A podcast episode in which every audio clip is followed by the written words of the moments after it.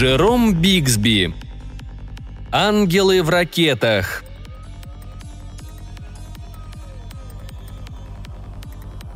По химическому составу эта планета сильно напоминала Землю, но была гораздо меньше размером. Она вращалась вокруг безымянной звезды класса К звездного скопления 13. По утрам, наступавшим каждые 16 часов, четко виделся ее единственный материк, напоминающий по форме букву «У». Планета располагала зеленой флорой высотой чуть ли не в милю и хищной фауной – Желто-красное небо часто дождило. Серые реки плавно несли свои воды в серое море. Атмосфера планеты была пригодна для дыхания, если бы не одна существенная вещь. Из-за нее-то капитан Марчисон Джей Джордж и назвал планету «смертельной». Межзвездная исследовательская экспедиция 411 находилась на одном из морских побережий смертельной планеты уже три дня – когда Мабл Гуэрнси споткнулась об огромную, наполовину скрытую землей раковину моллюска. При падении она ударилась головой о гребень большой раковины. Ее кислородная маска слетела, и Мабл Гуэрнси сошла с ума. Мабл посадили под замок. Ее привели на Лэнс, который напоминал сияющий 300-фунтовый кубок. Он стоял на пандусе из черно-коричневого обсидиана, который образовался из песка, обданного раскаленными газами, вырывающимися из сопла корабля при посадке. Мабл ввели в каюту и поставили охрану, поставили перед дверью решетку и установили 24-часовое дежурство, дабы она не сбежала. Дело в том, что вскоре стало ясно, что единственное в мире, или точнее на смертельной, что Мабл жаждала осуществить, было желание, воистину ужасное желание, снять маски со всех окружающих, чтобы они стали такими же, как она. Марчисон Додж был не только капитаном Лэнса, но и физиобиологом, потому он отправился на исследование окружающей среды в поисках какого-нибудь средства от болезни, сильно напоминающей отравление спорыньей – как при отравлении спорыньей причиной болезненного состояния являлось наличие грибка, переносимого ветром и вдыхаемого в данном случае в виде странных микроскопических частиц, которые Марчисон Додж считал спорами. Как и при спорынье, они вызывали зуд и судороги, Однако эти симптомы быстро исчезали, и в отличие от отравления спорыньей, отсутствовали непроизвольные сокращения мышц, и жертва не умирала. Она только сходила с ума – по поведению Мабл психолог Руперт установил, что это была особая форма умопомешательства. Казалось, Мабл очень счастлива, и она страстно желала, чтобы другие тоже были счастливы, как она. Она пыталась сорвать с них маски, пока ее не заперли.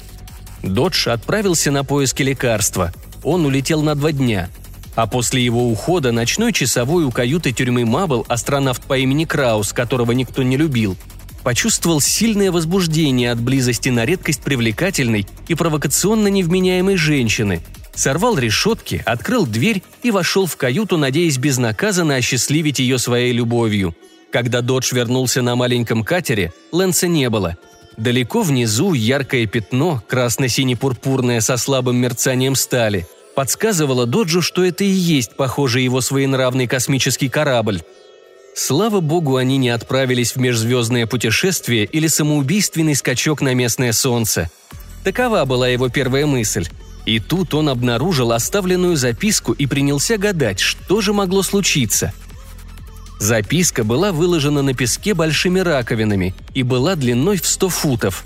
Она гласила «Ты сумасшедший, мы уходим, ты никогда нас не найдешь». Ниже из маленьких раковин, аккуратно подобранных по цвету и размеру, были составлены имена 63 астронавтов и исследователей Лэнса. Додж вздохнул и отключил реактивные двигатели. Так он удерживал катер на спаде скорости. Летающее крыло катера со свистом вышло в атмосферу, похожую на земную, но раза в два плотнее.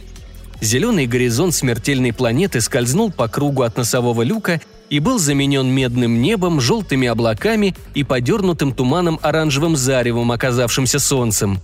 В этот момент неподвижности Додж раскрыл парашют. Он вылез, закрывая небо, облака, солнце. Потом взвился и раскрылся. Глубокое кресло Доджа и пустое кресло напарника затряслись, возбуждая неприятные ощущения. Потом медленно приподнялись. Додж наполовину сидел, наполовину лежал, ощущая тяжесть в плечах – и смотрел на плотную белую обратную сторону парашюта красными глазами, горящими под сухими веками. Его руки потянулись к пульту, чтобы выпрямить кресло, но он передумал. Полулежачее состояние было очень удобно после 80 часов без сна и еды в ходе поисков. Маленький катер спускался вниз, раскачиваясь на тросах, и каждое покачивание открывало ему картинку за краем парашюта. Медное небо, желтые облака, затуманенное солнце. Туда-сюда, туда-сюда. И неожиданно мелькание медных и желтых тонов сменилось появлением зеленого цвета, и катер очутился среди огромных деревьев. Теперь при каждом повороте Додж видел стену из зеленых и коричневых стволов, равномерно и тихо скользящих мимо. Круговые движения катера Доджа сопровождались тихим жужжанием – Рука капитана лежала на приборной панели, готовая запустить двигатель, если парашют запутается или порвется. Додж включил гира, и раскачивания прекратились. Капитан открыл экран заднего обзора и даже заморгал от того, что увидел далеко внизу среди гигантских корней гигантских деревьев, хотя готовился к чему-то подобному. Он стал бить по клавишам, управляющим тросом. Снижающийся катер полетел влево по направлению к лесной прогалине – После некоторой регулировки управления катер встал на стабилизаторы в центре деревенской площади. Утомленный Додж нажал на педали, желая втянуть парашют в корзину и автоматически упаковать его. Потом, один за другим, он включил экраны бокового обзора и получил панораму. Люди собрались кругом, наблюдая за катером. Все улыбались, все были вооружены. Даже маленький бактериолог Янсен, часто выражавший отвращение к оружию, носил пару бластеров у толстого бедра – Вдоль морского берега выли кошмарные зверюги. Додж подумал, что их тут не меньше, чем в обширных лесах смертельной. Оружие доказывало, что сумасшедшие были в состоянии распознать опасность и собрались защищать свои жизни. Блеска стали на корабле стало гораздо больше. Он стоял огромный, высокий и какой-то неполный. Оболочка гордого Лэнса была ободрана. Во всю его длину зияли неровные и широкие пробоины – Корабль напоминал просматривающийся насквозь скелет. Из него были убраны огромные вогнутые диски. Додж машинально отметил, что большинство их изуродовано. Лэнс никогда не покинет смертельную. А это пестрота. Додж почувствовал холодное покалывание за ухом. Это разноцветие создала примерно дюжина огромных сосновых ящиков из хранилища Лэнса и потускневшие диски с его корпуса вперемешку с новыми сияющими дисками из ремонтного запаса. Все переломанное, распиленное, погнутое и смятое, лежащее рядами и штабелями, сваренное, сбитое, склеенное, раскрашенное и переделанное в дикую пародию на деревню. В ящиках были выпилены или вырублены отверстия, окна и двери – Судя по количеству засовов и подпорок, видимых снаружи, многие имели двойные засовы. Ящики стояли на густой зеленой траве, как гигантские детские кубики, в беспорядке брошенные на лужайке. Разноцветные, с сумасшедшими углами. Какие-то оборки и мишура. Створки раковины и дешевые украшения, конфеты и игрушки, тряпки в горошек и яркая клетчатая ткань, похожая на льняную – неровные занавески на окнах, колышущиеся от ветерка, и половинки, еще недавно бывшие диванными подушками в главной кают-компании Лэнса с высыхающими оранжевыми надписями «Добро пожаловать!». Стены одного из домов ящиков были покрыты пурпурно-желто-зеленой росписью, чье беспорядочное запутанное уродство могло иметь какое-то значение только для безумных творцов. Додж решил, что краски разведены на машинном масле из резервуаров Лэнса, а сами красители получены из цветных глин, которых было множество на смертельной. Краска была неровной и по большей части очень жирной. Маленький серый ручеек бежал через поляну. Додж нашел Лэнс, методически следуя за всеми ручьями вдоль и поперек континента. Несколько небрежных садовых участков уже разместились рядом. Дальше за кормой поляны стояла большая теплица и металлическая груда машин, находившихся в ящиках. Додж выключил гира – но из предосторожности оставил на готове стартовые двигатели. Вдруг ему придется спешно бежать. Дрожащие грязные руки капитана нашли нужные рычаги, и кресло медленно встало вертикально. Ослабевшего его поддерживали ремни. Додж поднялся и глубоко вдохнул резкий запах двигателей. Потом перешагнул через порог и нащупал ногой лестницу. Капитан спустился в тамбур. Сквозь прозрачный тамбур Додж мог видеть все до самой земли – то есть футов на 15, и любоваться на людей, изучающих его. Янсен, Галберг, Чабот, Де Сильва, Мабл Гуэрнси, молодой Джонс, Мэриан. Его сердце ёкнуло, когда он увидел в толпе ее лицо, такое милое, со слабой улыбкой на устах. Стрикланд, четверо большеглазых детей и все остальные. Они стояли широким кругом, в центре которого находился катер, а радиусом круга была его остроносая тень. Некоторые из собравшихся были одеты вполне прилично, другие нелепо, как Де Сильва, на котором были шелковые женские чулки и купальные плавки, а сверху его любимая куртка, которую он надевал на вечеринке на борту корабля. Многие были вовсе не одеты. Додж увидел старого величественного Руперта, которого, должно быть, выбрали для наблюдения за катером. Он стоял обнаженный на некотором расстоянии от катера перед домом ящиком и смотрел в сторону – Руперт застыл в неподвижной позе с руками скрещенными у головы. Спина его была изогнута дугой. Его ноги стояли в луже. Руперт изображал памятник. Додж включил тамбурный механизм и оставил люк приоткрытым. У него не было уверенности, что при первой же возможности ему не снесут голову. И прежде всего он, естественно, надел кислородную маску. Глядя сквозь приоткрытый люк, Додж наконец заговорил. Под маской его голос звучал гнусаво – «Ну вы, черти!» «Так это Додж!» – произнес Чабот, главный инженер Лэнса. Он стоял на траве, голова на свету, тело в тени, отбрасываемой катером. «Это бог!» – закричала Мабл Гуэрнси и сжалась в ужасе. Некоторые сделали то же самое. «Да нет!» – презрительно бросил Чабот через плечо. «Это всего лишь капитан!» Додж взглянул на Мэриан. Она двинулась к передней группе людей, и он смог полностью разглядеть ее. Она загорела. На ней петлей висела веревка, и ничего больше не было, кроме подаренного ей доджем при обручении бриллиантового кольца с Меркурия. Оно сверкало в шафрановом свете солнца при каждом ее движении. Сонными глазами Мэриан взглянула на его закрытое маской лицо. Он печально задумался, понимает ли она, кто он – ее волосы, в отличие от грязных косм других женщин, были хорошо уложены, но тело было грязным, со струйками пота. Мэриан всегда гордилась своими волосами. Додж пристально посмотрел в искрящиеся черные глаза Чабота, появившегося перед толпой и остановившегося прямо под тамбуром.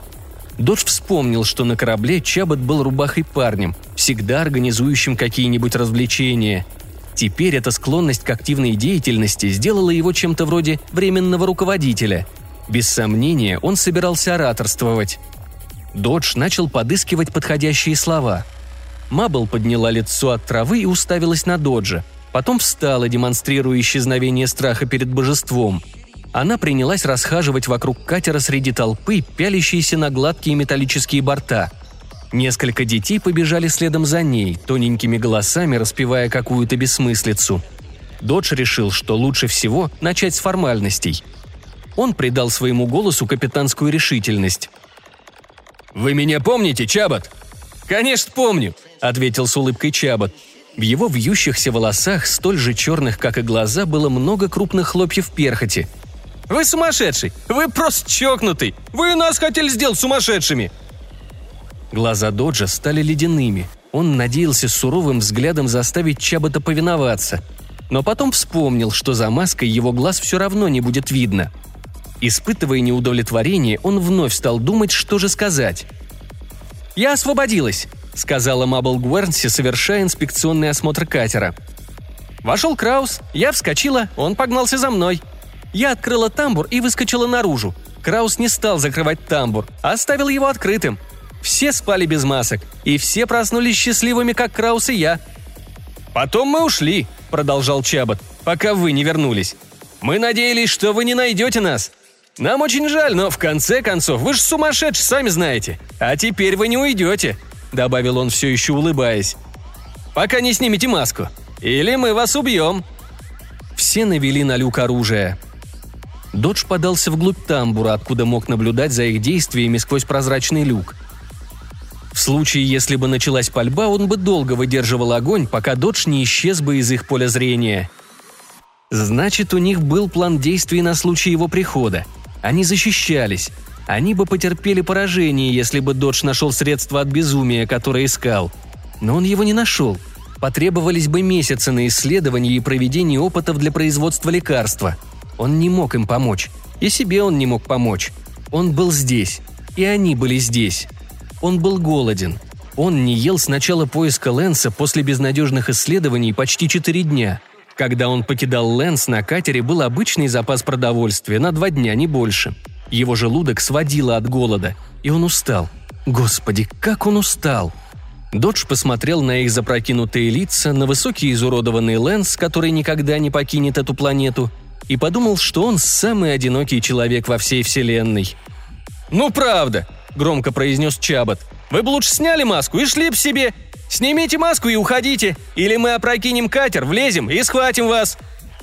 Он стоял с улыбкой и ждал, глядя на него. Додж подумал, что как ни смотри, но должны же сумасшедшие что-то есть. Во всяком случае, Чабот не похудел. Его передернуло от мысли, что они едят друг друга. За спиной Чабота грациозно пошевелилась Мэриэн. Ее грация всегда возбуждала Доджа. Она сделала несколько шагов и уставилась на Руперта, все еще изображавшего статую посреди фонтана. Тот отодвинулся назад. Его насупленные брови поползли вверх. Мэриэн опрокинула его. И легла рядом. Додж закрыл глаза.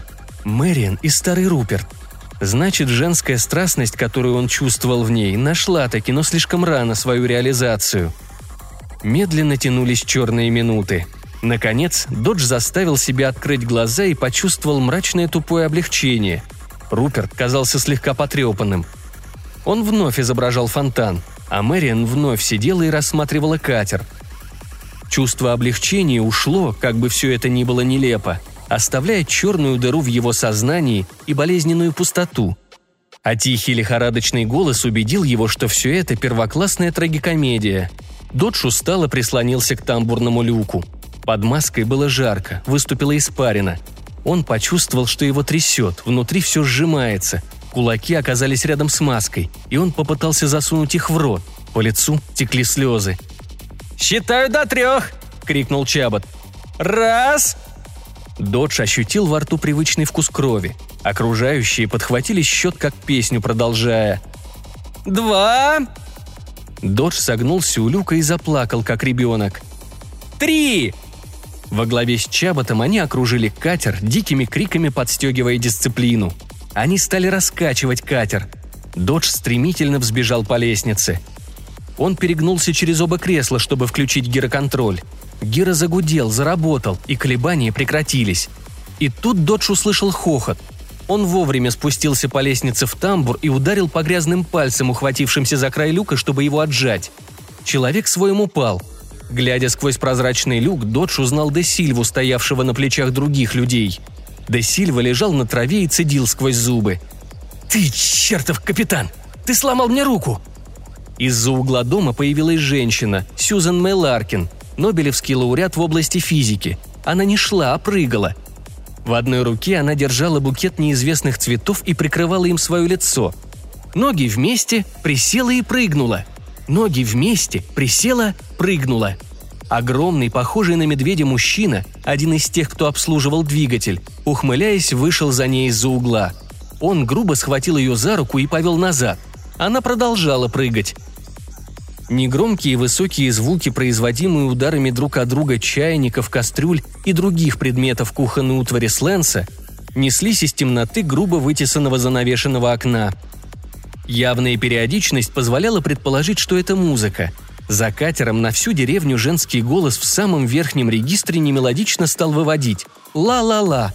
Поющие дети смолкли и прислушались. Додж произнес ровным голосом. «Чабот, иди сюда». Чабот покачал головой. «А вы меня сделаете сумасшедшим? Ну нет!» «Я не собираюсь сделать тебя сумасшедшим», – терпеливо сказал Додж. «Вспомни, Чабот, я все еще капитан Лэнса. Иди сюда, я лишь хочу...» Он остановился, не зная, что говорить дальше. Хочет чего?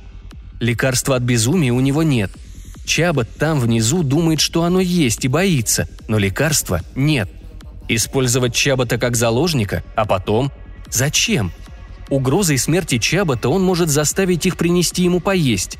Но кислородные запасы в резервуарах катера не сохранятся вечно, даже неделю. И они могут отречься от Чабота или забыть о нем, и угроза Доджа будет бесполезной.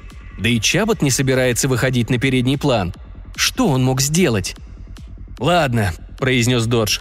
«Оставайся там». «Я так и делаю», – улыбнулся Чабот. «Не так уж и глупо», – думал Додж. «Для безумного он рассуждает довольно логично. Вращение смертельной передвинуло тень катера по периметру толпы, как огромную стрелку гигантских часов, отсчитывающих чужеземные минуты на улыбающихся с безумными глазами людях. Его сознание взорвалось от неожиданного, чисто физического толчка. Он должен что-то сделать. Не что-то разумное и нужное, что могло бы улучшить его положение. Ничего подобного сделать было нельзя. Но просто что-нибудь. Его рассудок требовал действий – «Я разнесу на куски вашу идиотскую деревню», — сказал он помертвевшим голосом. «Разнесу протонными пушками!» «Ты не сможешь», — сказал Чабот. «Мы уж думали об этом!» Не поворачиваясь, он коротко приказал. «Джонс!» Из толпы выбежал Нед Джонс, Стюарт и ученик Кока. Гибкий, стройный, молодой, он прыгнул на широкий опорный край правого стабилизатора. Побалансировав здесь, он нашел устойчивое положение выше в чаше радара — Закрепившись, он наклонился вперед к гладкому борту катера и подпрыгнул. Его голова оказалась на одном уровне с большим овальным стволом протонной пушки. Возможно, он упал бы назад, но он всунул руку в жерло. Его тело повисло. Под тяжестью Джонса жерло на дюйм сдвинулось вниз и остановилось. Рука с хрустом сломалась. Джонс висел и кричал от боли. «Видишь?» — сказал Чабот. «Ты не сможешь стрелять, Додж!» «Совсем не умно», — подумал Додж. «Нет, я не буду стрелять». Но не потому, что этот мальчишка может помешать стрельбе. Он будет наказан, во всяком случае его рука, если я нажму спуск. Но я не буду стрелять, я не могу поступить так с ними. И потом нет смысла стрелять и разрушать. Ничего нельзя сделать, только плакать, испытывая потребность что-то сделать. Но что он мог сделать? Он был здесь, и они были здесь. Большой одинокий мир, думал Додж, а кислород не вечен. Мэриан вновь оказалась впереди толпы, пристально наблюдая за катером и Доджем. Веревка была отброшена, он увидел ее на траве, а Мэриан стояла прямая, высокая и загорелая. Своей осанкой она всегда гордилась. «Безумие», — думал Додж, — «такое же, как у всех. Оно ухудшило качество суждений, но не настолько, чтобы разрушить логический стиль их поступков. Каждый поражен, Чабот, Мэриан, Руперт, чье желание быть фонтаном могло свидетельствовать о боязни выстрелов. Янсен с двумя бластерами, Де Сильва с его шелковыми чулками. Все стали карикатурами на самих себя. «Шлюза прорвало», — думал Додж, — «и они живут бессознательно и счастливо». Он чувствовал, что должен что-то совершить. Человек должен быть способен к действию. «Я ухожу», — громко объявил он. «Отойдите! Вы сгорите при старте, если не отойдете!» Чабот не двигался, он смеялся. «Ты никуда не уйдешь! Постарайся, и катер взорвется, а ты умрешь!» Он стоял руки на бедрах. «Мы посадили в реактивные двигатели ангелов!» Он вновь засмеялся. Смех подхватили, и он прокатился по толпе. Мэриан впервые заговорила. «Ангелы в ракетах», — удивленно повторила она. А Додж вспомнил ее умение обращаться с карандашом, бесспорный талант в рисовании. Ангелы. Просто ангелы. Маленькие, толстенькие крылатые ангелы. Херувимчики. Он смотрел на Мэриан, когда она, легкой походкой, выражая несомненный интерес, прошла мимо Чабота и исчезла под кормой катера. Потом до него донеслось восклицание. «Видит ангелов», — подумал он. Значит, безумие включало сильную восприимчивость к внушению. Додж взглянул наверх. Медное небо, желтые облака, гигантские деревья и деревня. И он, съежившийся от ужаса в катере. Огромный одинокий мир. Уйти в огромный одинокий мир? А зачем? Он сел рядом с приоткрытым люком, помолился. Кончики пальцев касались холодной стали. Он был насторожен, как зверь. Сзади шум от гиры и цикловодителя показался ему вдруг песней смерти. Во имя чего живет человек? Инстинкт Доджа толкал его к единственному ответу. По всему видно, человек живет, чтобы жить. Может, лет через 10 спасательный корабль будет исследовать звездное скопление 13. Но это будет безнадежное дело, а возможно, этого и вовсе не будет. Ведь исследовательские экспедиции были автономными, и если от них не было сигналов, считались погибшими. «Да», — произнес он, — «думаю, ты прав, Чабот. Если я уйду, то погибну». Он нажал на механизм замка. Люк скользнул в сторону, завершая остаток пути — Додж встал, сорвал кислородную маску, сорвал быстро, не давая себе времени на раздумье. Глубоко вздохнул. Раз, два, три. Он направился к выходу. Мгновение поколебался у края нового мира. Его горящие глаза заметили маленькое зеркало на стене. Он увидел свое лицо, заглянул в свои глаза, которые некогда знал, и сказал «Прощай». И пока он смотрел, они изменились. Мягкая звенящая мелодия из какого-то дома коснулась его ушей, доставляя удовольствие. Он повернулся и стал спускаться по металлическим ступеням вдоль борта и думал. «Но я не ощущаю большой разницы». По пути он остановился, дотянулся до Джонсона и помог ему выбраться из жерла пушки. Вдвоем они спрыгнули на землю. Как только проблема сумасшедшего в их рядах была разрешена, толпа потеряла к нему всякий интерес – они расходились по одному и в компании, смеясь и болтая. Джонс улыбнулся и тоже пошел прочь, поддерживая сломанную руку. И Додж с удивлением заметил, что у Джонса есть еще две руки. Без сомнения, это был Джонс. Как странно, что Додж никогда не замечал трех рук раньше. Ладно, не имеет значения. Мэриан вышла из-под кормы. Ее глаза сияли. Она прошла мимо, провокационно покачивая бедрами – он подошел и схватил ее за плечо, оставляя на теле синяки. Неожиданно она оказалась у него в руках. «Ты мне тоже нравишься», — сказала она хрипло и страстно. «Ты мне тоже нравишься». Они взялись за руки и пошли. Мэриан вспомнила прыгающую женщину и тоже стала прыгать. Вскоре это превратилось в танец. Со счастливым смехом Додж присоединился к ней. Разгуливая на четвереньках, он споткнулся, когда входил в лес — и смог заглянуть под катер. Там, в ракетах, он увидел фигуры приплясывающих ангелов –